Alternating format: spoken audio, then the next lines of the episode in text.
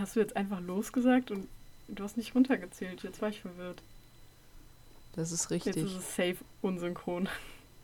Ja, okay, wir können auch nochmal neu machen. Nee, scheiß drauf. Ist dein Problem. Ach, danke. Schneide ich von dir einfach am Anfang was weg, so. Mach doch. Und hoffe, dass es dann einigermaßen synchron ist. Ja, das wird schon. Mhm. Hallo und herzlich willkommen. Ähm, wo kommt die Energie auf einmal her? Ich habe versucht, sie von ganz tief unten rauszuholen. Ach so, ach so. Also, hallo und herzlich willkommen an alle lieben Menschen da draußen an den Empfangsgeräten. Mein Name ist Sophia mein Name ist Sandra. und zusammen sind wir Grabgeflüster. Ein True Crime Podcast der Krempelkisten Corporation GmbH Co. KG und so weiter. Heißt, wenn ihr uns schreiben wollt oder immer erfahren wollt, wann die nächste Folge rauskommt, dann schaut doch einfach mal bei unserem Instagram-Account Krempelkiste vorbei. Hier reden wir aber natürlich nicht über Instagram oder Kisten. Nein, hier geht es um wahre Verbrechen rund um die Welt. Wir reden über grausame, interessante, aber auch abscheuliche Fälle, bei denen wir sowohl auf die TäterInnen und die Tat an sich eingehen, aber auch auf die Opfer und Hintergrundinformationen beleuchten, die man so vielleicht noch nicht gehört hat.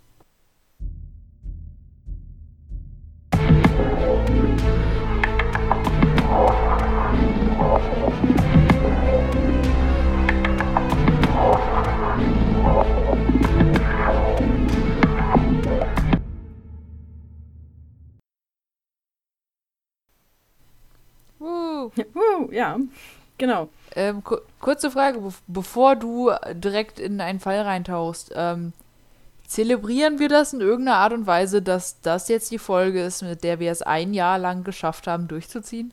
Haben wir es jetzt genug zelebriert? Wir haben es erwähnt. Ich finde, das muss reichen. Das ist Party genug. Unser Energielevel ist gerade nicht unbedingt hoch. Oh nein, ich habe mein WhatsApp noch an am PC und gerade bling gemacht. Ja, es wollte mitfeiern. Ach ja. ja, das war doch der Party. Mhm. Genug. Gut. Okay, ich mache mal WhatsApp aus.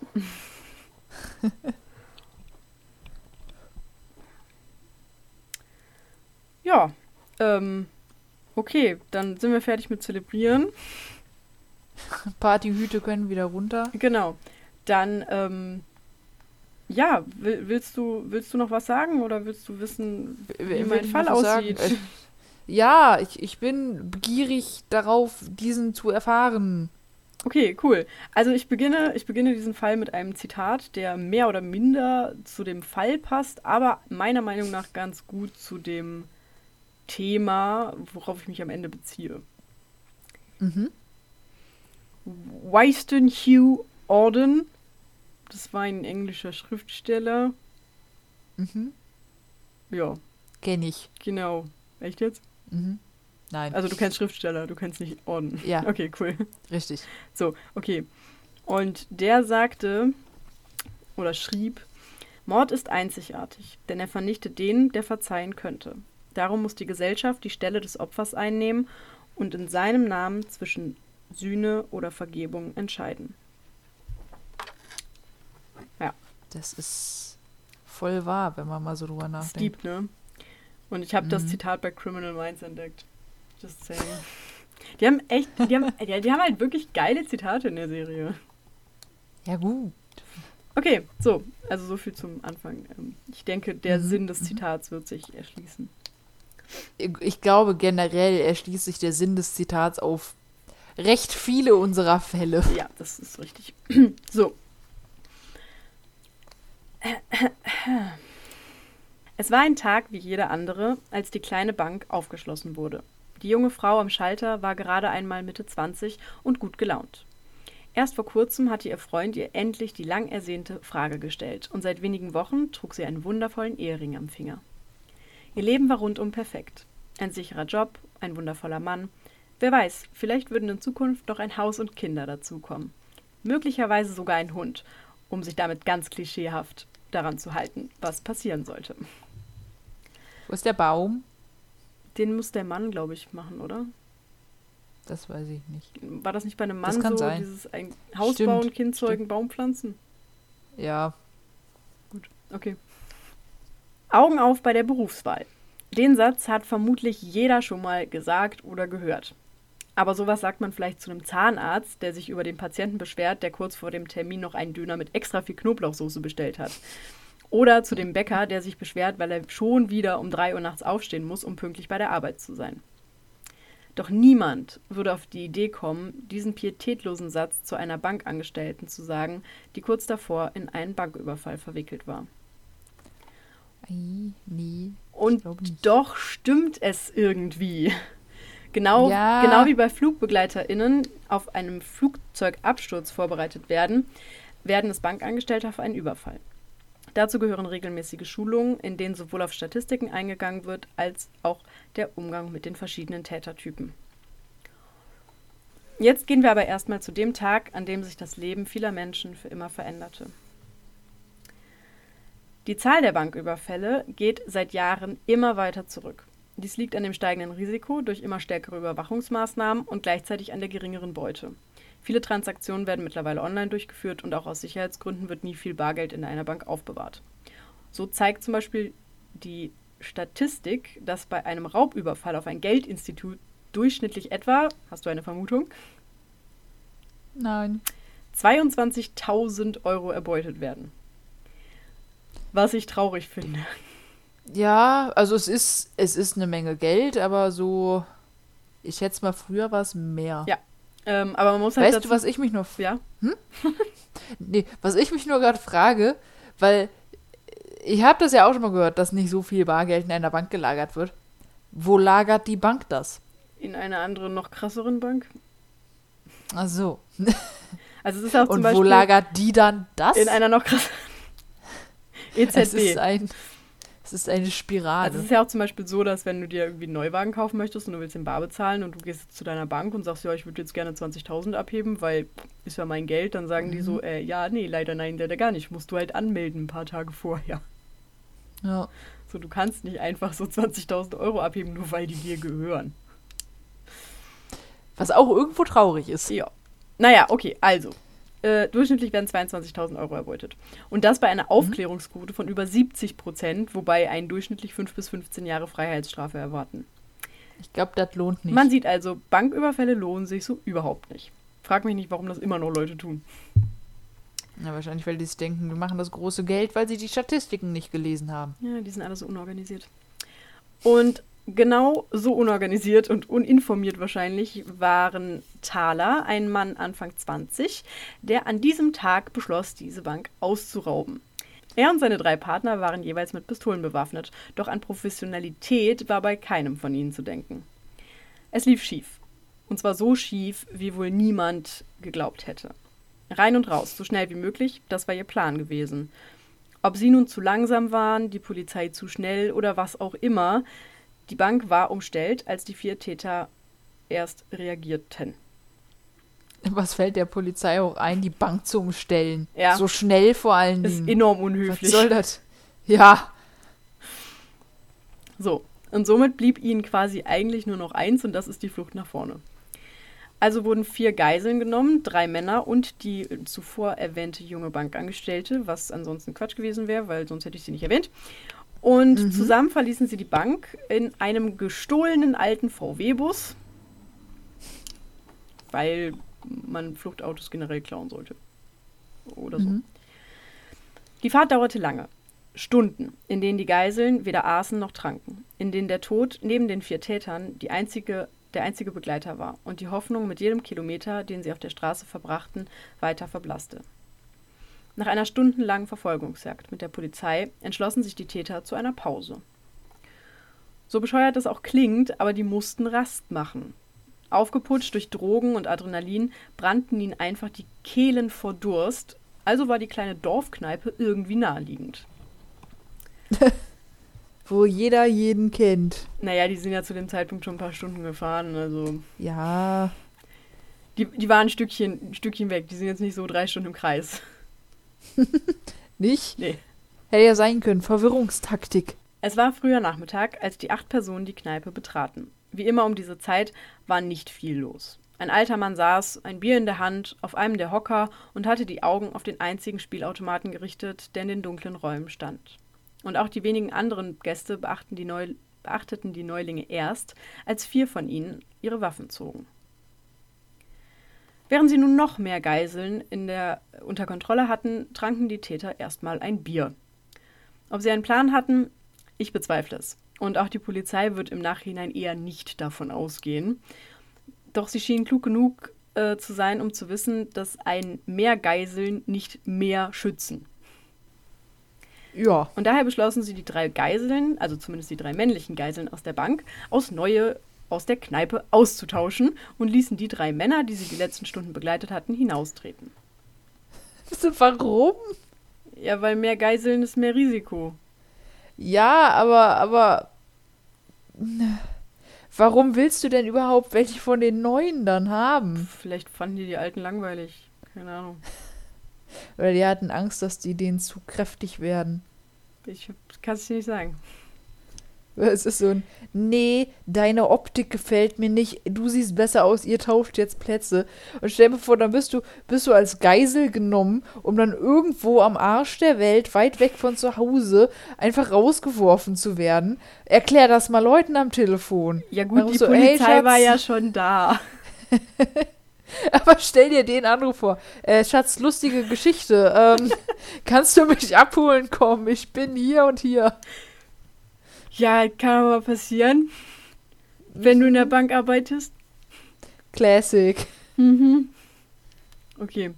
Äh, man muss dazu sagen, zu dem Zeitpunkt, ne, die Kneipe war komplett umstellt und es hatten sich auch ein paar Scharfschützen ähm, positioniert, nenne ich es mal, Mhm. die das Ganze im Blick hatten, aber nicht zugreifen konnten. Ähm, denn die Lage war einfach zu unklar. Also die wollten auch nicht stürmen, deswegen haben die halt gesagt, okay, wir bleiben jetzt erstmal hier. So, warten jetzt, ne, bei einer Geiselnahme wartest du ja eigentlich erstmal auf irgendwelche Instruktionen. So, Ja. dass die jetzt sagen, ey, wir haben nur 5000 erbeutet, wollen nochmal 5000 und ein neues Auto oder sowas halt, ne? So, Und dass ihr uns in Ruhe lasst. das ist obligatorisch. Genau, also deswegen, die Polizei war zwar da, die hatten die auch schon ein paar Stunden verfolgt, die hatten auch Scharfschützen, aber die Lage war so unklar und ähm, zu riskant einfach, als dass die Polizei jetzt da aktiv etwas tun wollte. Was machst du als Polizist in der Verfolgungsjagd, wenn die stundenlang dauert und du mal richtig ordentlich schiffen musst? Ja, ich glaube, dann gehst du pinkeln, weil meistens sind es ja mehrere Autos. Ich glaube, die findest du wieder. Ja, gut. Drinnen spielten sich derweil dramatische Szenen ab. Die vier Täter hatten sich mit den Geiseln in das Nebenzimmer zurückgezogen. Und während einer die drei männlichen Geiseln mit der Pistole in Schach hielt, vergewaltigte Thaler die junge Frau. Sie schrie, sie schlug und sie wehrte sich mit aller Kraft. Irgendwann begann sie nur noch zu wimmern und zu flehen. Sie bettelte darum, dass er aufhörte. Doch nachdem sowohl Thaler als auch jeder seiner Komplizen die Frau mindestens dreimal vergewaltigt hatten, lag sie einfach nur noch stumm auf dem Boden und regte sich nicht mehr. Sie hatte die letzten Vergewaltigungen reglos und ohne jede Anzeichen von Gegenwehr über sich ergehen lassen. Die Polizei entscheidet sich dagegen, die Kneipe zu stürmen. Zu ungewiss, zu gefährlich sei dies für die Geiseln. Was jedoch genau in der Bar vor sich geht, wissen sie zu dem Zeitpunkt nicht. Erst als Thaler gemeinsam mit den Geiseln und Tätern die Kneipe verlässt, wird zugegriffen. Doch Thaler und seine Komplizen lassen sich nicht widerstandslos festnehmen. Schüsse fallen, auf beiden Seiten. Wer jetzt wen genau trifft, wird am Ende kaum noch zu rekonstruieren sein. Am Ende ist eine Geisel tot, einer von Thalers Leuten und drei junge Polizisten. Sie alle hinterlassen eine Frau und kleine Kinder. Thaler selbst wird schwer verwundet und ins Krankenhaus gebracht. Vor Gericht leugnet er nichts. Er streitet die Tat nicht ab. Das wäre auch irgendwie albern. Und schlussendlich wird er wegen mehrfachem Mord, denn man kann ihm zwar jetzt nicht genau nachweisen, dass er einen tödlichen Schuss abgegeben hat, aber er war definitiv daran beteiligt und er war auch die äh, treibende Kraft dahinter. Deswegen wird er tatsächlich wegen mehrfachem Mord, Geiselnahme und Vergewaltigung zu einer lebenslangen Haftstrafe verurteilt. Zudem wird eine besondere Schwere der Schuld festgestellt und eine Entlassung ist, so lautet das Urteil, erst in frühestens 37 Jahren möglich. Das ist ein Waldchen. Wa- Aber. Ja, Soll ich dir erklären, wie Ja. die 37 Jahre zustande kommen? ja, bitte. Also es ist ja so, ähm, die maximale Haftstrafe beträgt ja lebenslänglich, also mindestens 15 Jahre und ab da kannst du sagen, hey, ich würde gern raus. Wenn du jetzt aber, wie in diesem Fall, eine besondere Schwere der Schuld feststellst, dann kannst du diese 15 Jahre quasi anheben. Das ist dann ab einem gewissen Zeitpunkt zwar jetzt keine Haftstrafe mehr, sondern anschließend Sicherheitsverwahrung, wobei es auch da nochmal Unterschiede gibt, aber äh, um das jetzt wirklich ganz, ganz einfach und für Laien auszudrücken, er kann in frühestens 37 Jahren wieder an die frische Luft. Und so lange ist so. er in der, seiner Bewegungsfreiheit stark eingeschränkt. Ja. So. Und das ist möglich, wenn du eine besondere Schwere der Schuld feststellst. Die wurde da gesehen. Ich denke, da können wir alle mit. Äh, Ich, ich denke auch. ja, so. Ähm, über den Prozess erzähle ich jetzt nicht viel, weil es war nicht so spannend, aber eine Besonderheit würde ich gerne kurz genauer beleuchten, weil das einfach einer der traurigsten Sätze ist, die ich jemals gehört bzw. gelesen habe. Denn natürlich musste auch die junge Bankangestellte aussagen. Immerhin ist sie ja eins der Mhm. Opfer und im Prinzip das leidtragendste Opfer. Also abgesehen von den Toten ist es die, die es am schlimmsten erwischt hat und vielleicht sogar eigentlich noch schlimmer. Aber darüber möchte ich Ja. jetzt gar nicht urteilen. Ähm, seit der Geiselnahme ist für sie nichts mehr wie früher. Sie ist mittlerweile geschieden. Ihr Leben besteht aus Psychiatrieaufenthalten und Warten auf den nächsten Psychiatrieaufenthalt. Ihren Job kann sie nicht mehr ausüben. Sie ist Mitte 20 und in Frührente.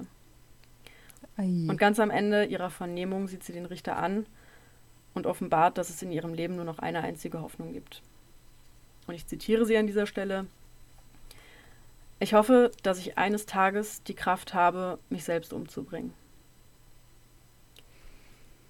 Und das ist einfach das mit das Traurigste, was ich je gehört habe. Ja. Ähm, der Richter reagiert darauf.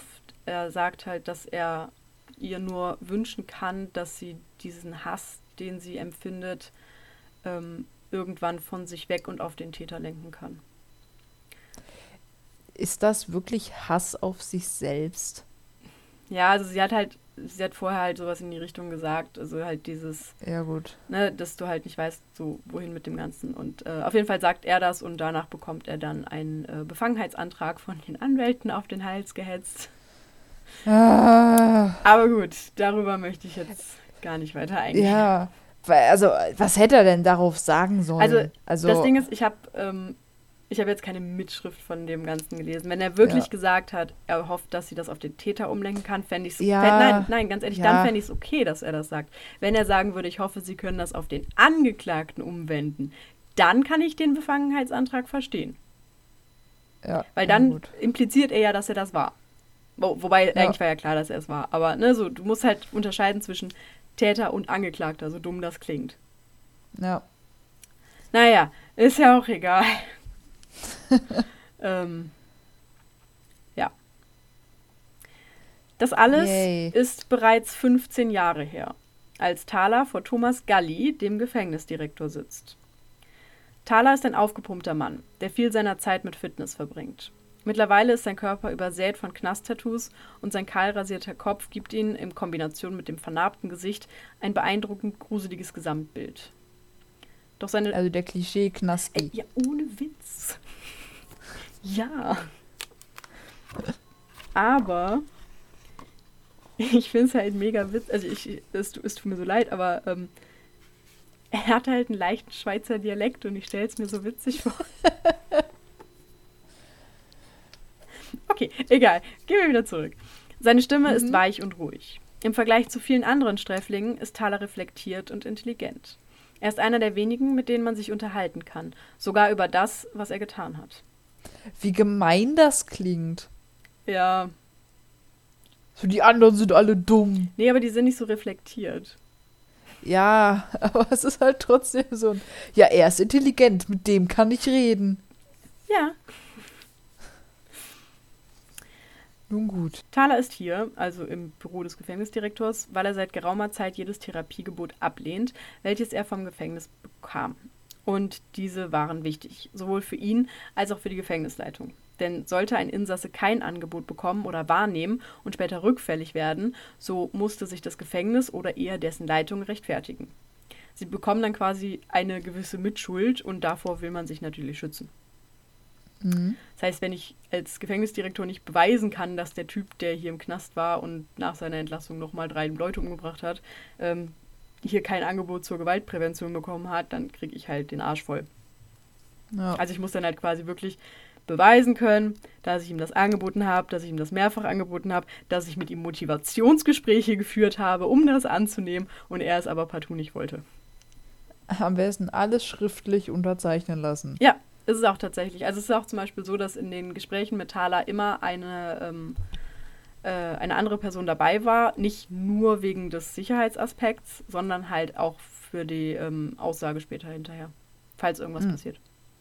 Dass halt auch zum Beispiel äh, Gefängnisinsassen nicht sagen können, ja, der Gefängnisdirektor hat mich geschlagen oder so.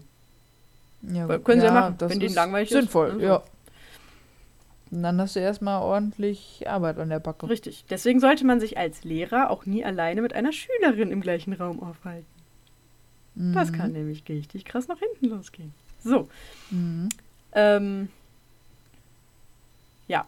Äh, Thomas Galli, also dem Gefängnisdirektor, war klar, dass solche Angebote meist keinen wirklichen Zweck erfüllen. Das ist zwar traurig, aber das ist halt so. Ja. Aber es war halt seine Pflicht, den Mann darauf hinzuweisen, dass es sich positiv auswirken würde, wenn er das Angebot wahrnimmt. Denn auch dann ist es halt so, dass äh, er nach den 37 Jahren dann vielleicht tatsächlich irgendwann mal rauskommen könnte. Aber wenn er das halt alles nicht annimmt, dann sind die Chancen halt schwierig. ja. Aber für Thaler, Andererseits, also wenn du schon 37 Jahre gesessen hast, ob du dann auch 38, 39 Jahre, ja, weiß ich nicht. kann ich dir ehrlich gesagt auch nicht sagen. Sind wir nicht drinne.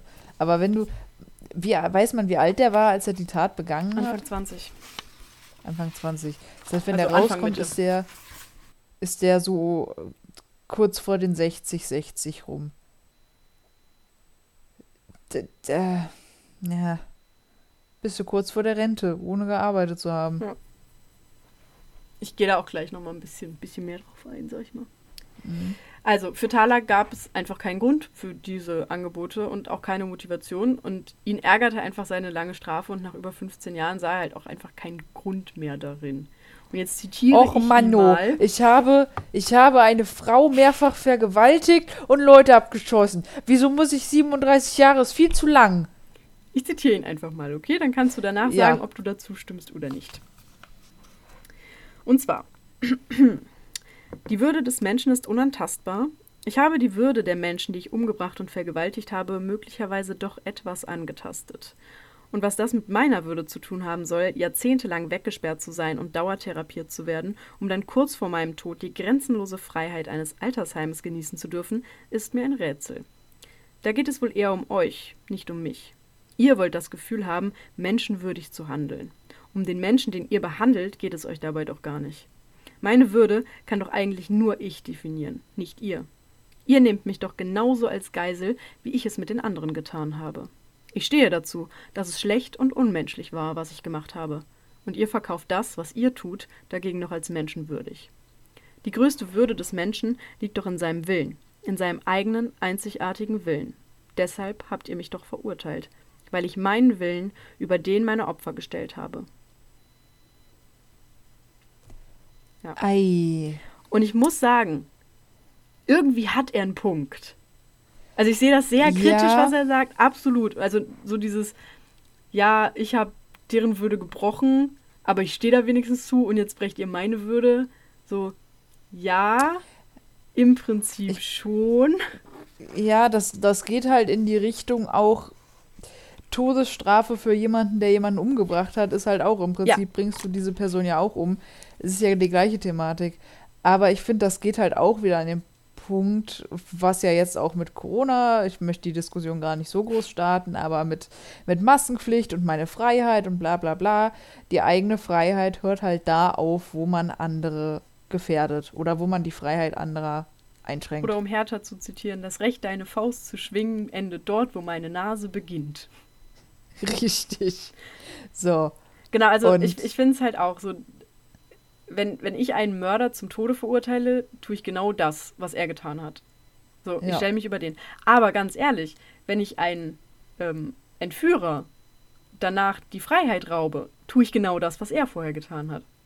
Ja. Aber mit dem wichtigen Unterschied, dass er sich die Scheiße selber eingebrockt hat. Richtig. Er ist halt schuld. Und du kannst mir nicht erzählen, dass du, wenn du hier in Deutschland lebst oder auch sonst wo, nicht ahnen könntest, was für Konsequenzen auf dich warten könnten, solltest du jemanden umbringen, vergewaltigen, entführen, beleidigen. Also, das ist ja eigentlich allen bewusst. Sollte, ne? Sollte Hofft man, man meinen. immer. Ja. Ich hatte gerade noch einen Punkt und ich habe ihn vergessen. Das ärgert mich gerade. Warte, ich versuche es zu rekapitulieren. Ich bin jetzt bei einer gebrochenen Nase. Vielleicht fällt es mir gleich wieder ein. Okay, dann kann ich dir äh, noch was anderes erzählen. Mhm. Ähm, und zwar ähm, hat er noch danach etwas darüber gesagt, über die Sinnlosigkeit, die er in diesen kompletten Gesprächen sieht. Und zwar sagt er, Mhm. Was soll denn eine Therapie bei mir? Ich habe eine Mindestverbüßung von 37 Jahre. Das sind jetzt noch über 20 Jahre. Und glauben Sie im Ernst, ähm, dann würde mich jemand entlassen, nur weil ich irgendwelche Gesprächsgruppen mitgemacht habe, wo ich dann lerne, angemessen mit meiner Wut, meinen Aggressionen umzugehen, jemanden nicht unterbreche, wenn er spricht, keine Negativmitteilungen in der Kommunikation verwende, mit Ich-Botschaften arbeite und den ganzen Mist. Ich habe drei Polizisten erschossen. Ich habe das Leben einer Frau zerstört. Man kann nicht lernen, so etwas zu tun und man kann auch nicht lernen, so etwas nicht wieder zu tun. Verstehen Sie? Das ist so unmenschlich. Das kann man nie verstehen. Wenn, dann müsste ich es doch verstehen, oder? Ich habe es schließlich getan. Aber ich kann es nicht verstehen und ich werde es nie verstehen. Es ergibt einfach keinen Sinn. Das kann man nie wieder gut machen. Will man durch die Therapie erreichen, dass ich einsehe, was ich angerichtet habe? Mehr einsehen als jetzt kann ich es nicht. Und selbst wenn, wer hätte was davon? Und das finde ich, ist halt. seinen Punkt. Ja, und das ist halt auch wieder dieses, irgendwie bin ich fast auf seiner Seite. Also das, was er getan hat, furchtbar, aber Ja, ich finde aber, das ist halt auch dieses, also klar, wenn man nicht in seiner Situation ist, kann man seinen Gedankengang nicht nachvollziehen. Andererseits denke ich mir halt, wenn du die Therapieangebote alle vehement abblockst, dann weißt du ja auch gar nicht, ob sie dir eventuell helfen könnten. ja, man muss sagen, er hat, er hat anfangs welche gemacht. Er hat halt irgendwann Okay. aufgehört, sie wahrzunehmen. Also er hat halt, die ersten Jahre hat er jedes Therapiegebot angenommen, hat das auch alles brav mitgemacht und hat halt irgendwann nach 12, 13, 14 Jahren gesagt, ich habe keinen Bock mehr. Wo, wofür? Ja, gut. Und irgendwie verstehe ich es, weil er also das, was er sagt, ergibt halt für mich voll Sinn, weil mehr bereuen als das, was er jetzt tut, kann er es ja nicht. Er bereut es ja. Er weiß nicht, Ja. warum er es getan hat. Er weiß, dass das scheiße war. Wa was soll er noch machen? Und ähm, Wobei ich sagen muss, in dem Zitat kommt das nicht so unbedingt rüber, als ob er es bereut. Also vor allen Dingen am Anfang klingt er doch schon sehr wie ein egozentrisches kleines Arschloch. er ist halt super sarkastisch. Ja. Das, also das sagt der, ähm, der Thomas Galli auch, dass das halt ein äh, super sarkastischer Typ ist. Also er sagt das jetzt nicht so, aber es ist halt dieses. Er hat halt keinen Bock mehr. Ja. Ne, also dieses, er sagt, er sieht ja ein, was er getan hat, aber er kann es nicht noch mehr einsehen. Und ganz ehrlich, ich glaube, von der Strafe her, also dieses, ne, der Freiheitsentzug soll ja auch eine Strafe sein. Natürlich. Ja. Es soll zwar auch resozialisieren, aber es soll auch eine Strafe sein. Und ich glaube, du strafst einen Menschen unterm Strich mit 15 Jahren genauso viel wie mit 30. Ich glaube nicht, dass das einen großen Unterschied macht. Ja. Also, nee, glaube ich wirklich nicht. Also, ähm, also wofür? So, wenn der nach 15 Jahren, wenn da irgendwer sagt, okay, der ist gesellschaftsfähig, dann sind die 15 Jahre meiner Meinung nach genug Strafe, als wenn man das nach 30 Jahren sagen würde. Also, ich weiß nicht, so, so enorm lange Haftstrafen, also ich meine 37 Jahre, das musst du dir halt wirklich überlegen. Und es ist halt, wie du gesagt hast, er kommt dann raus und dann ist er halt 60. ja. Dann wird er auch nicht mehr anfangen zu arbeiten. ja. So, und we wem hilft das jetzt, dass er da drin sitzt? Dem Gefühl. Welchem Gefühl? Nein, keine Ahnung. Ja, also wirklich, ich meine, ich bin wirklich die Letzte, die sagt, ach nee, Vergewaltiger und so, gib denen doch noch fünf Chancen und was weiß ich und hin und her. Aber, also entweder wir müssen dann halt wirklich sagen, äh, ja, okay, wir, wir sperren die jetzt hier den Rest ihres Lebens ein, 40 Jahre oder Mhm. sowas. Aber dann sollte man das halt nicht unter dem Deckmantel der, äh, was weiß ich, Schutz der Gesellschaft oder sowas machen, weil das ist halt auch irgendwo Quatsch. Ja. Mir ist wieder eingefallen, was mein Punkt eben war, den ich vergessen hatte. Erzähl. ähm, von wegen menschenunwürdig, bla bla bla. Äh, klar, seine Freiheit wird eingeschränkt, definitiv. Aber ich finde, das ist ein deutscher Fall auch, oder? Ja, ja. So, also ich glaube, Deutschland und auch viele andere Länder sind doch sehr menschenwürdig in ihrer Unterbringung im Gefängnis. Ja, der, der, der, die Strafe ist ja auch der Freiheitsentzug und nicht der Ja, Verlust ja. der Menschenwürde. Das ist halt auch wichtig. Also es gibt ja einen Ja, Unterschied zwischen Menschenwürde und Menschenrechte. Nee, weil es, es klang auch in dem Zitat irgendwie so, als ob er sich da beschwert, dass äh, er unter menschenunwürdigen Umständen lebt, wo ich mir denke, "Mm, du könntest auch einfach in ein Drecksloch geworfen werden und nie wieder Tageslicht sehen. Aber ich finde, 37 Jahre im Knast zu sitzen, kommt dem halt irgendwie nahe. Also Ja. selbst wenn der Knast schön ist. Dein, dein Hotel, deine Dauerbleibe. Ja, aber ich meine, 37 Jahre sind verdammt lang. Oh, das erinnert mich gerade wieder an was. Habe ich dir das schon mal erzählt? Ich weiß es nicht. Das war in einem Buch für einen anderen Fall, an dem ich noch sitze, aber ich glaube, das kann ich schon mal erwähnen. Ähm, da war halt ein, ein Typ, der halt meinte, wenn er irgendwann mal so kurz vor der Rente ist, wenn er keinen Bock mehr hat zu arbeiten, dann würde er den Großunternehmen, den er schon so gerne noch eins auswischen würde, ne, ich glaube, was hatte er vor? Eine Briefbombe wollte er den, glaube ich, schicken. So, um den eins reinzudrücken und damit er geschnappt wird, damit er dann den Rest seines Lebens, wo er eh alt ist, im Knast verbringen kann, weil das wahrscheinlich besser ist als Altersarmut, weil da wird sich ja um ihn gekümmert. Ja, hat einen Punkt. Ja, ich denke, das ist traurig irgendwo. Ja, aber es gibt ja tatsächlich auch ab einer gewissen Altersgruppe ähm, Gefängnisse, die halt wirklich auf alte Insassen spezialisiert sind und die sehen im Prinzip aus wie Altenheime. Altenheime. Ja. Ja. Du hast auch Altenpfleger und alles. Ja, gut, ist halt, Senioren, die brauchen halt andere. Oh, stell dir mal vor, du hast dann irgendwie so, so einen Knacki, der jemanden umgebracht hat und dann arbeitet der sich dann mit seinem Rollator von Gang zu Gang. Vor denen müsstest du auch keine Angst mehr haben. Die wären nicht so schnell wie du. Nee, das ist Die richtig. kriegen dich nicht mehr. Das beruhigt dann wieder meinen Nerv, dass ich kann vor denen wegrennen. Ja. Gut. Gut, zurück zu Thaler. Mhm, zurück zu Thaler. Gut. So, mit der Zeit änderte sich aber dann dennoch etwas bei Thaler. Es schien wie aus dem Nichts zu kommen. Aber plötzlich wollte dieser Mann nach über 15 Jahren Ausgang. Und jetzt können wir uns natürlich vorstellen, dass das für einen mehrfachen Mörder, Bankräuber und Vergewaltiger ein wenig kompliziert werden könnte, einfach so Ausgang zu bekommen. Ach, meinst du? Aber die Frage, die sich zuerst stellt, ist, wieso wollte er diesen so plötzlich? Mhm. Und dafür müssen wir ein paar Jahre zurück, um genau zu sein, an den Zeitpunkt seiner Geburt. Und wer jetzt dachte, Okay. dass Thaler eine traurige und trostlose Kindheit hatte, so wie man es bei dem Mann, zu dem er geworden war, erwarten würde, der hat absolut recht. Seine Mutter war eine Gastwirtin aus der Schweiz, deswegen der leicht schweizerische Dialekt, die direkt neben einer Gaststätte wohnte. Sie wurde von einem Soldaten schwanger, der sie jedoch danach direkt verließ. Thaler sollte seinen Vater niemals kennenlernen.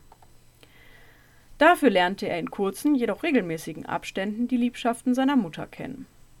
Nicht selten nahm sie nämlich Gäste, die ihr gefielen, aus der Kneipe mit zu sich nach Hause. Wie man das halt so macht, ne? Thaler wurde in seiner Kindheit vermutlich nicht sexuell misshandelt, sehr wohl jedoch geschlagen. Und zwar nicht nur von der alkoholkranken Mutter, sondern auch von jedem ihrer Bekanntschaften. Der kleine Junge schien ein Ventil zu sein für alle erwachsenen Versager, die ohne große Konsequenzen einmal Dampf ablassen wollten. Obwohl das Jugendamt Kauft euch einen Boxsack und nehmt kein Kind. Tja. Obwohl das Jugendamt wieder und wieder von den verschiedensten Leuten eingeschaltet wurden, blieb Thaler bei seiner Mutter, bis er vier Jahre alt war. Und das finde ich halt echt erschreckend. Er ist halt Ja. In so jungen Jahren einfach schon von. Also er ist halt einfach seit seiner Geburt geschlagen worden. Ja. Aber als er vier Jahre alt war, nahm die Großmutter ihn auf. Vielleicht fühlte sie sich irgendwie verantwortlich, vielleicht konnte sie auch einfach nur das zusätzliche Geld gebrauchen. Doch gut um den Jüngern kümmern tat sie sich jetzt auch nicht, wenngleich sie wohl nie die Hand gegen ihn erhob. Trotz des Umzuges besuchte Thaler seine Mutter täglich, und die Besuche liefen immer gleich ab. Der kleine Junge rannte ins Gasthaus und wurde dort sofort von der Mutter weggeschickt. Sie hatte mit ihm abgeschlossen, und als er es irgendwann aufgab, zu ihr zu rennen, brach der Kontakt zur Gänze ein. Noch heute erzählt er, er habe oft den gleichen Traum. Dann rennt er zum Gasthaus und klopft gegen die Tür, doch es öffnet keiner. Egal wie lange und laut er dagegen hämmert, schreit, weint, es passiert einfach nichts. Niemand öffnet ihn, niemand lässt ihn herein. Alleine und einsam steht er Nacht für Nacht vor der Tür. Doch nur weil er bei der Großmutter nicht mehr geschlagen wird, so hat er es doch nicht gleich automatisch besser. Er wächst recht eigenständig auf und gerät schon früh auf die schiefe Bahn. Als er das erste Mal mit Alkohol und Zigaretten in Kontakt kommt, ist er zehn Jahre alt. Mit 13 Jahren nimmt er bereits Drogen und dealt auch mit ihnen, um an Geld zu kommen. Auch Diebstähle stehen bei ihm an der Tagesordnung. Als seine Großmutter stirbt, kommt er in ein Heim und verlässt die Schule recht bald danach ohne Abschluss. Um eine Ausbildung bemüht er sich nicht, was vielleicht auch gut so war. Spätestens nach seinem ersten Knastaufenthalt mit 15 Jahren hätte er diese sowieso wahrscheinlich verloren. Ab diesem Zeitpunkt verbringt er nur noch sehr wenige Monate in Freiheit, bis er schlussendlich den Banküberfall begeht. So, und jetzt kommt noch mal was gesellschaftlich, äh, gesellschaftskritisches. Ho, ho, ho. Ich muss es nur finden. Ah, ich hab's. Und zwar äh, sind das die, die Gedanken zu Thalers Biografie von dem Thomas Galli. Mhm. War es nicht logisch, dass es so kommen musste, wie es eben gekommen ist? War es nicht zwingend, dass Thaler irgendwann völlig durchdrehen und morden und vergewaltigen würde? War nicht gerade dies Ausdruck davon, dass auch er ein Mensch mit Gefühlen und Bedürfnissen war, wie jeder andere auch? Wir tun so, als sei ein Straftäter ein anderer Menschenschlag. Aber sind sie nicht oft gerade deshalb straffällig geworden, weil sie normal sind und ganz normal auf die Umstände ihrer Sozialisation reagiert haben? Wäre die einzig andere Möglichkeit für Thaler nur die gewesen, schwer krank zu werden? Aber ein Mensch kann nicht zwischen den Alternativen wählen, selbst zu leiden oder andere leiden zu lassen. Oder doch? Und wäre dann nicht die Entscheidung selbst eine krankhafte? Das, was Thaler getan hatte, war ohne jeden Zweifel zutiefst schlecht und zutiefst böse. Ob man von Schuld reden kann? In einem naturwissenschaftlichen Sinne gibt es sie ohnehin nicht, die Schuld. Die Frage ist, ob wir sie als soziales Konstrukt brauchen. Und das fand ich irgendwie eine relativ geile Zusammenfassung für alle Serienmörder, die es gibt. Mhm. Weil die seltensten oder die wenigsten Serienmörder hatten eine schöne Kindheit oder eine normale Kindheit. Ja, ja. Und Das hat auch so ein bisschen was von Leid erzeugt, noch mehr Leid. ja, genau.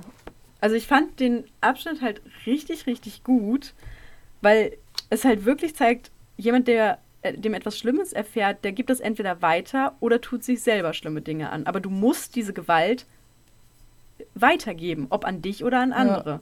Und das Ja. entscheidest du nicht. Das kannst du nicht entscheiden. Und es ist ja auch, du kannst ja auch irgendwie nicht von einem Menschen erwarten, der von seinem Vater geschlagen wurde, dass er danach die Gewalt gegen sich selber wendet. Also das kannst du ja nicht Ja. wirklich erwarten. Das heißt, wir sind in einem Teufelskreis, weil dann wäre ja eigentlich die logische Schlussfolgerung, wir sind einfach alle nett zueinander und, und, und glückliche Bienchen. Das Problem ist, wenn es ja schon Leid gibt und man das jetzt verfolgt und das immer weitergegeben wird, Es muss wird man es ja auch nicht los. Ja, natürlich. Ich glaube, Leid ist halt wie Energie und Energie verpufft nicht. Ja. Ja. Auf jeden Fall fand ich es äh, sehr, also ich fand es super treffend. Das hat mich total fasziniert, dieser Absatz. Ja, ja. Und es klingt dann immer so, als würde man sagen, ja, die können da ja nichts für, aber vielleicht können sie in einem gewissen Rahmen nichts dafür. Das macht es nicht besser. Das, das heißt auch nicht, dass man sie nicht bestrafen sollte, deswegen. Ähm, aber ich finde, es erklärt viel. Und je mehr wir verstehen und je mehr wir erklären, desto mehr können wir dagegen arbeiten. Es gibt halt so einen gewissen Ursprung, wo es herkommen könnte. Genau, also zum Beispiel an dem Beispiel halt zu sehen, vielleicht hätte man das Kind nicht zur Oma bringen sollen, sondern zu jemandem, Ja. der da versucht, ein bisschen unter die Arme zu greifen, dass er halt nicht mit zehn Jahren schon trinkt und raucht. Wobei das jetzt nicht Ja. direkt in Verbindung mit, wenn du früh anfängst zu rauchen, wirst du irgendwann eine Frau vergewaltigen. Das ist jetzt nicht der direkte Zusammenhang, aber eins von Dann vielen lernst du. Leute kennen, die vielleicht nicht unbedingt der beste Einfluss sind. Ja, Emma mit dann 13 rutschst du Jahren. Drogen und Dealen, das ist schon heftig. Ja. Und dann kommst du schnell in die falschen Hände. Genau, aber wir haben ja eigentlich, wollten wir ja auf was Bestimmtes. Ne? Warum wollte Thaler Ausgang? Ja. So, wir haben jetzt also kurz Thalers Mutter kennengelernt und diese hatte jetzt im Alter ihr Gedächtnis wiedergefunden oder was weiß ich. Auf jeden Fall war ihr irgendwie eingefallen, dass sie da ja mal einen Sohn entbunden hatte und, War da was? und über welche Wege auch immer hatte sie Thaler ausfindig gemacht und angefangen, ihm zu schreiben. Mhm. Ihre Briefe lasen sich, als schriebe sie nicht nur an ihren Sohn, sondern vor allem an ihren vierjährigen Sohn. Und außerdem waren die Briefe voller Selbstmitleid. Wie schlecht es ihr doch ginge. Sie war aufgrund der jahrelangen Alkoholsucht in einem Pflegeheim.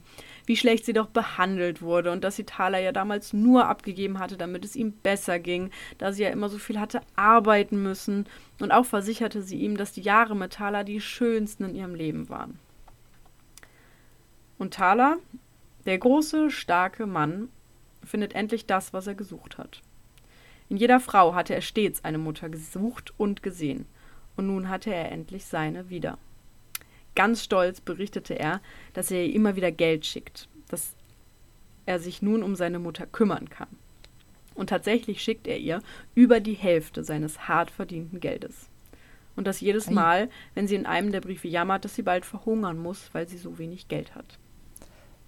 Darf ich an der Stelle kurz was einwerfen? Ja. Weil das kam mir jetzt gerade wieder in den Kopf, wo, wo du das sagtest, was die Mutter alles geschrieben hat. Weil das ähm, meinte äh, zuletzt ein guter Freund zu mir, ihm wäre aufgefallen. Und es ist tatsächlich so, wenn man sich damit mal ein bisschen auseinandersetzt, ein bisschen drauf achtet.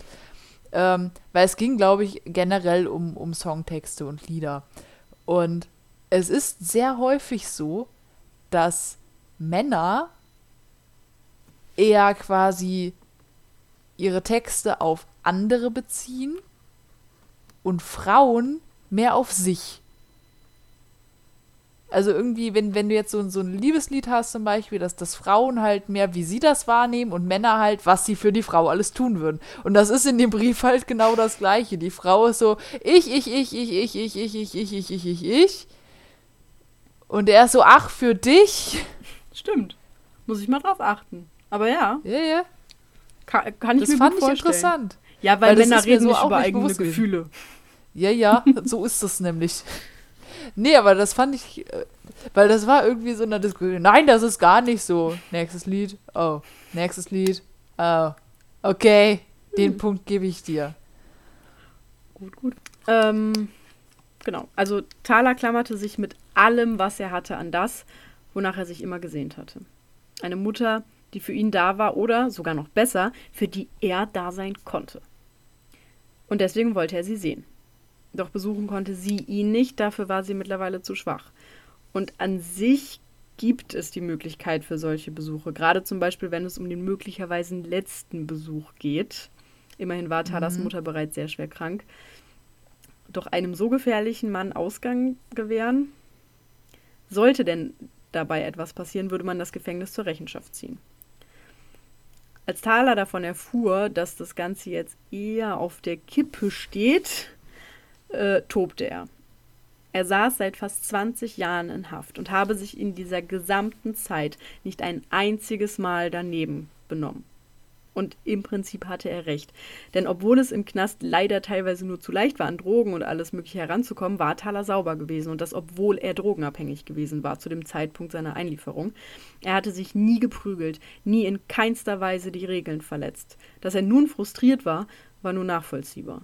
Er wollte einfach mal was anderes sehen. Einmal vielleicht Bäume, andere Luft atmen. Und er fragte auch, wem es denn jetzt bitte noch etwas brachte, dass er 365 Tage im Jahr im Gefängnis saß. Und ich muss sagen, er hat einen Punkt.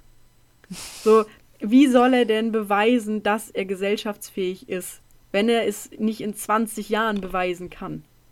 Ja. Also wenn er sagt, ich habe Wenn er- nie etwas getan, ich habe mich an alle Regeln gehalten, wie soll ich euch denn zeigen, dass ich das auch draußen mache? Das kann ich doch Ja. nur, indem ihr mir mal die Chance gibt, für einen Tag rauszukommen.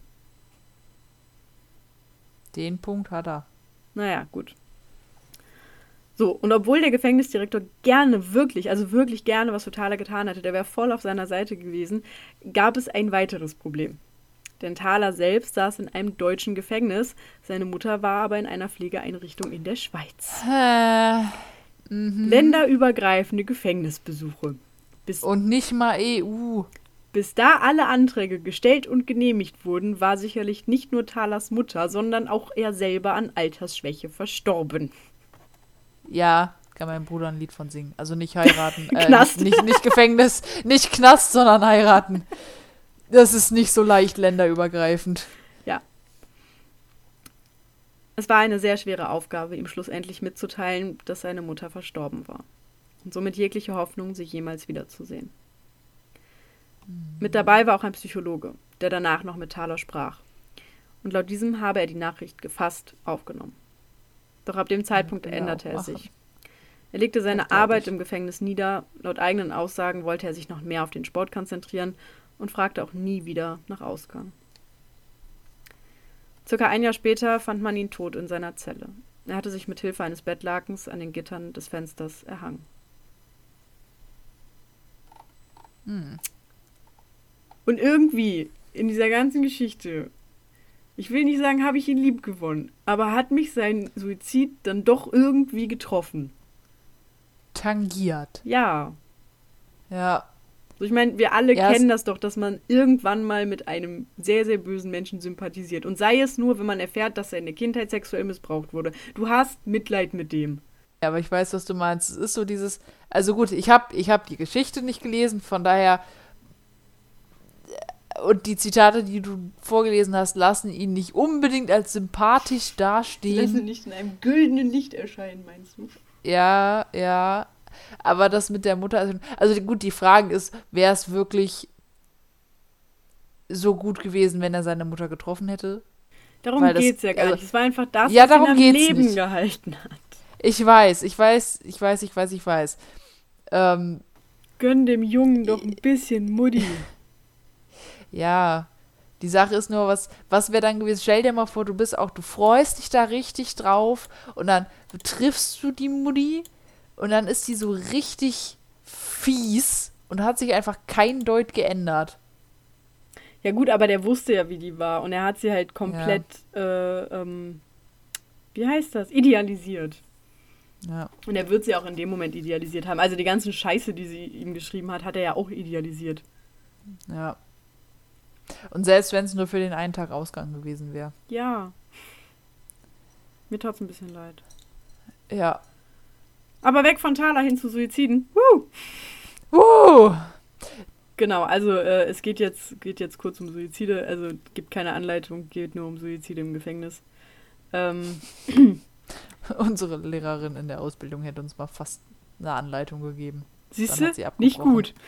Sollte Ja, man ja, nicht weil machen. sie meinte, ja, sie, sie fing an, über Gefäßwände zu reden und deswegen wäre es ja äh, auch gar nicht so sinnvoll, sich die Pulsadern längs aufzuschneiden. Sondern weil, ach quer. Quatsch, quer. Ja. Äh, Genau, nicht quer, quer aufschneiden, sondern weil dann längs. ziehen die sich zusammen, Ja. sondern längs, weil das wäre viel effektiver. Und dann ist ihr wohl aufgefallen, dass das in eine Richtung abdriftet, in der sie nicht weiterreden wollte. Ja, das wusste ich aber auch. Anyway, gut. Was glaubst du, gibt es einen Unterschied zwischen Suiziden im Gefängnis und in Freiheit? Ich gehe mal davon aus, in Gefängnissen vermehrt. Also ich weiß, sie ist halt schwer zu vergleichen, weil du hast einen wesentlich geringeren Anteil im Deswegen Gefängnis an Menschen. prozentual. Ja. Also ich habe eine Statistik, die sich auf eine Summe X von 100.000 bezieht. Och Gott, nee, jetzt komm nicht mit Prozenten. Ich habe keine Ahnung. Nein, nicht Prozente, aber du hast insgesamt Also- 100.000 Gefangene und 100.000 freie Menschen. Und wie viele davon bringen sich um? Im Schnitt. Ich hoffe wenig, aber ich gehe davon. Ich kann dir keine Zahlen nennen, aber ich gehe mal davon aus, im Gefängnis wesentlich mehr. Ja, damit hast du recht. Also in Freiheit gibt es eine Suizidrate von ungefähr 12 von 100.000. Mhm. Wo ich nicht weiß, ob ich das viel oder wenig finde, weil mein abstrakt, abstraktes Denken dafür irgendwie nicht ausgelegt ist, das hochzurechnen. Aber merken wir uns mal die Zahl 12. Und bei 100.000 Gefangenen ähm, äh, gibt es zwei Zahlen von verschiedenen Studien. Und ich habe jetzt den Durchschnitt genommen und da wären es 115. Es sind ein paar mehr. Das sind deutlich mehr. ein paar mehr. Genau, so. Und jetzt frage ich nochmal dich. Mhm. Was glaubst du denn, wann bringen sich die meisten um? Wahrscheinlich, wenn sie eine lange Zeit gesessen haben. Das dachte ich auch. Genau das dachte ich auch. Und es ist absoluter Bullshit. Okay. Das ist so krass. 6% der Suizide werden am Tag der Inhaftierung oder am darauf folgenden begangen. Ei. Knapp ein Drittel der Suizide geschieht im ersten Monat und mehr als die Hälfte in den ersten vier Monaten. Ja, gut. So, also wenn man jetzt so guckt, äh, ich glaube, ich kann es sogar nach. Also, Ich erkläre das gleich. nee, gut, aber ich, ich möchte Theorie aufstellen. Okay, stell eine Theorie. auf. Ich, ich versuch's. Also, weil kommt halt, hängt das davon ab oder gibt es da irgendwie, für was die verhaftet wurden und Nee, aber da tatsächlich ist die Untersuchungshaft äh, sehr problematisch. Also Untersuchungshaft ist, oh cool, mein Computer sagt mir gerade, dass die Sims 4 jetzt spielbereit wäre. Das ist, Ah. das ist hart jetzt gerade, okay. Ähm, Untersuchungshaft, da finden knapp die Hälfte aller Suizide statt. Untersuchungshaft. Yay. Okay. Das verbaut mir meine These ein bisschen, aber. Nee, weil sonst hätte ich gesagt, dann wären die vielleicht verbuchtet worden und dann vielleicht auch für einen längeren Zeitraum und dann gibt es halt vielleicht einige, die sagen, das können sie sich absolut nicht vorstellen, das packen die nicht und wenn sie jetzt eh bis zum Rest ihres Lebens im Knast sitzen, dann können sie es auch jetzt beenden. Und dann hast du so eine Phase, die ersten vier Monate halt oder die ersten paar Monate, wo du dann irgendwie eventuell noch versuchst, dich reinzufinden und es einfach nicht schaffst. Und wenn du dann aber halt schon x Jahre sitzt, dann denkst du dir halt auch, ach, der Jochen, den kenne ich. Hey, Dida. Kalle, was geht? Weißt du, was ich meine? Jürgen, hast du Stoff? Nee, weil dann hat man sich, der Mensch ist halt ein Gewohnheitstier, so, und dann hast du dich dran gewöhnt und dann ist gar nicht mehr so schlimm. Okay, soll ich es auflösen? Ja, bitte. Also ich habe hier ein fettes Aber wieso? ja, Zum einen muss man sagen, dass die Faktoren für einen Suizid und eine Inhaftierung oft recht ähnlich sind. So neigen zum Beispiel Menschen mit Persönlichkeitsstörungen, Depressionen oder Abhängigkeiten sowohl häufiger zum Suizid als auch zur Kriminalität.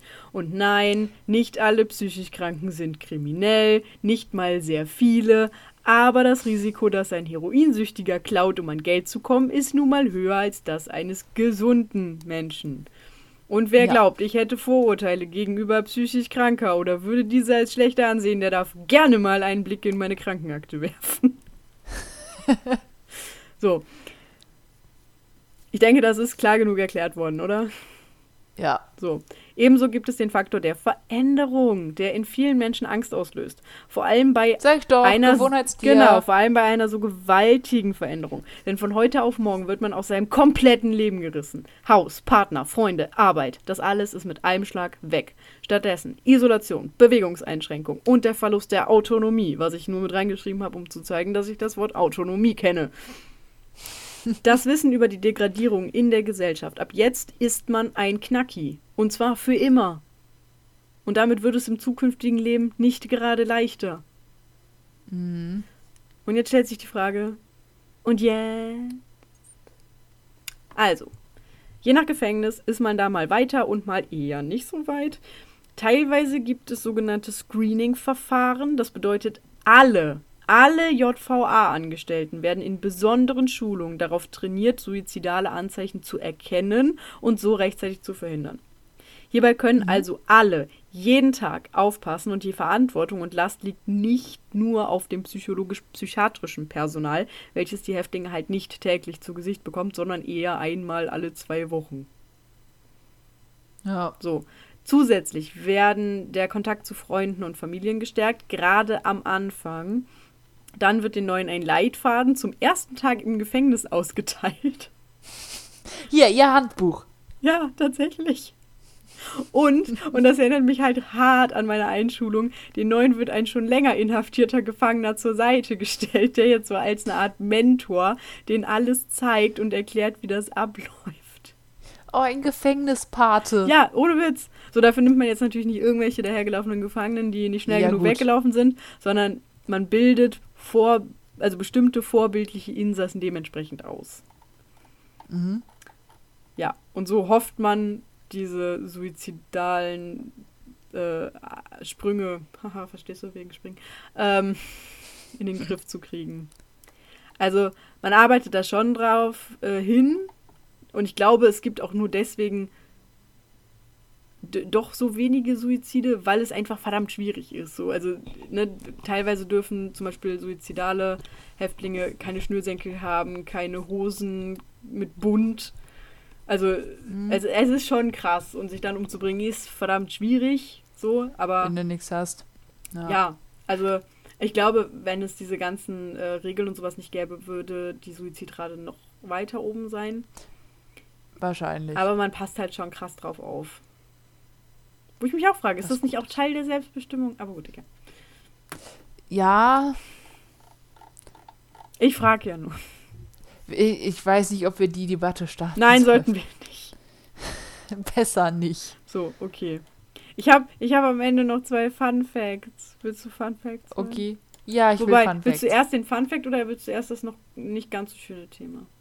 Ich habe zwei Sachen. Okay. Du darfst dir rein Dann erst, er, erst das nicht ganz so schöne, damit wir am Ende. Okay, ähm, geht auch relativ schnell, aber ich habe äh, nach diesem Fall, also ich habe mich danach auch sehr, sehr viel mit ähm, generell Banküberfällen beschäftigt, wobei das ja wirklich ein eigentlich zu vernachlässigender Aspekt in diesem Fall war. Aber es hat mich dann irgendwie interessiert und Bankräuber haben ja irgendwie ein relativ gutes Image. Also wenn du dir überlegst, wie viele Filme gibt es über Leute, die eine Bank ausrauben.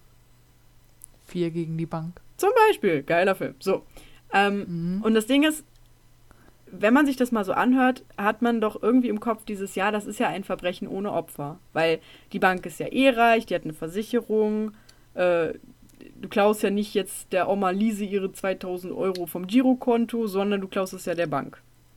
Ja, aber gut, ich glaube, alle Beteiligten, die zu dem Zeitpunkt in der Bank sind, werden stark traumatisiert. Ja, ja, aber da habe ich nie aktiv drüber nachgedacht. So, also das ist halt irgendwie so ein, ja, Verbrechen ohne Opfer, weil hm, du tust ja keinem weh. Ja, aber selbst wenn du nicht schießt oder nicht mal eine Waffe hast, ist es halt trotzdem voll mhm. krass. Aber man muss halt auch dazu sagen, ich habe mich mit äh, ein paar Fällen beschäftigt, ähm, die ich jetzt aber nicht alle im Einzelnen so hoch bauschen wollte. Aber als Beispiel zum Beispiel war eine ähm, Frau, die am, die war nicht mal vorne, als das passierte. Also es kamen halt Leute in die Bank, die haben dann die Bank ausgeraubt, sind wieder gegangen und sie war im Hinterzimmer. Also die hat nicht mal einen aktiven Kontakt zu denen gehabt. Und die konnte okay. danach monatelang nicht das Haus verlassen. Es ging einfach nicht. Die war so kaputt. Also irgendwann ging es wieder, mhm. aber also erstmal so dieser Schock hat halt so tief gesessen, dass es nicht ging. Und auf der anderen Seite gab es einen Bankangestellten, der hat morgens, wie immer, wollte der die Bank aufschließen und ist dann in dem Moment, wo er quasi so diesen Schlüssel da reingesteckt hat, von hinten angegriffen worden von einem Bankräuber, der sich dachte, ne, mach ich früh morgens. Der konnte den dann ja. überwältigen, der Polizei ausliefern und hat den ganzen Tag normal weitergearbeitet. Der war das schon gewohnt. So, das ist halt voll krass. Also wenn du dir überlegst, wie, wie weit das auseinandergeht, dass Leute das ähm, teilweise irgendwie gar nicht an sich ranlassen und andere total krass. Äh. Ähm, ja, fand ich irgendwie es, faszinierend. Es, ja gut, ist halt auch, glaube ich, die Frage, wie bist du selbst emotional aufgebaut? Ja, also ich, ich glaube auch nicht, dass die einen Leute stärker oder schwächer oder besser äh, ja. sogar sind. Ne? Das gar nicht, aber ähm, ich, könnte bei, ich könnte mir bei mir halt beides vorstellen. Ich könnte mir vorstellen, dass ich komplett am Boden bin Ich könnte mir aber auch vorstellen, dass ich so eine richtige I don't give a fuck Einstellung entwickeln könnte. Also ich würde Ja, mir ich- tatsächlich beides zutrauen. Ich glaube, bei mir würde es eher in die Richtung gehen von, ich kann nie wieder eine Bank betreten. Hm, ja. Aber ich weiß es nicht. Ich bin noch nicht in der Situation gewesen. Ich auch nicht. Ich hoffe, ich komme auch nicht rein. Genau, ich hoffe auch, dass ich. Also die Wahrscheinlichkeit ist relativ gering. Also es gibt im Jahr so ein bisschen über 300 Banküberfälle. Das heißt, du kannst so mit circa ein bisschen weniger als einem am Tag rechnen. Das jetzt bundesweit. Ja, musste schon viel Pech haben. Ja. Du hattest jetzt noch einen Fun Fact. Ja, genau. Äh, zwei eigentlich. Also nicht Fun Facts, aber so, so Fun-Geschichten. Kleine. Mhm. Und zwar ähm, gab es im, im Märkischen Kreis, ist völlig egal, wo das ist, ähm, gab es Du hattest nur keine Lust, es zu googeln. Psst. gab es drei Männer, die 16 Jahre lang ähm, quasi Banken ausgeraubt haben und insgesamt dabei 1,3 Millionen Euro erbeutet haben. Das ist ein bisschen. Ja gut, aber wenn du dir überlegst, sie waren zu dritt, haben Ja. 14 Banken ausgeraubt. Naja, gut. Aber man muss dazu sagen, und das ist halt der Gag, die waren 64, 73 und 74 Jahre alt.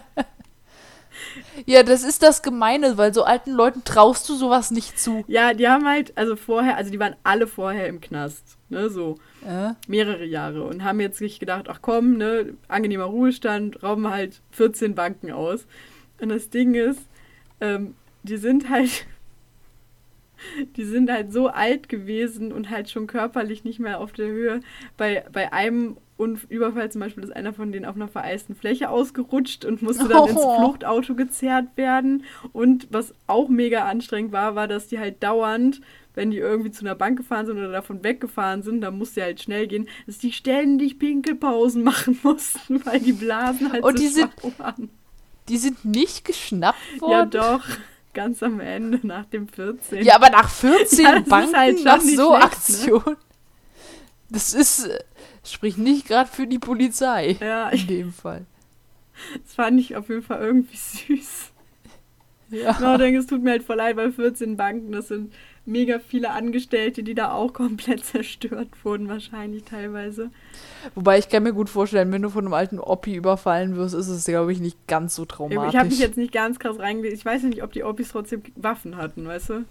Ja, gut.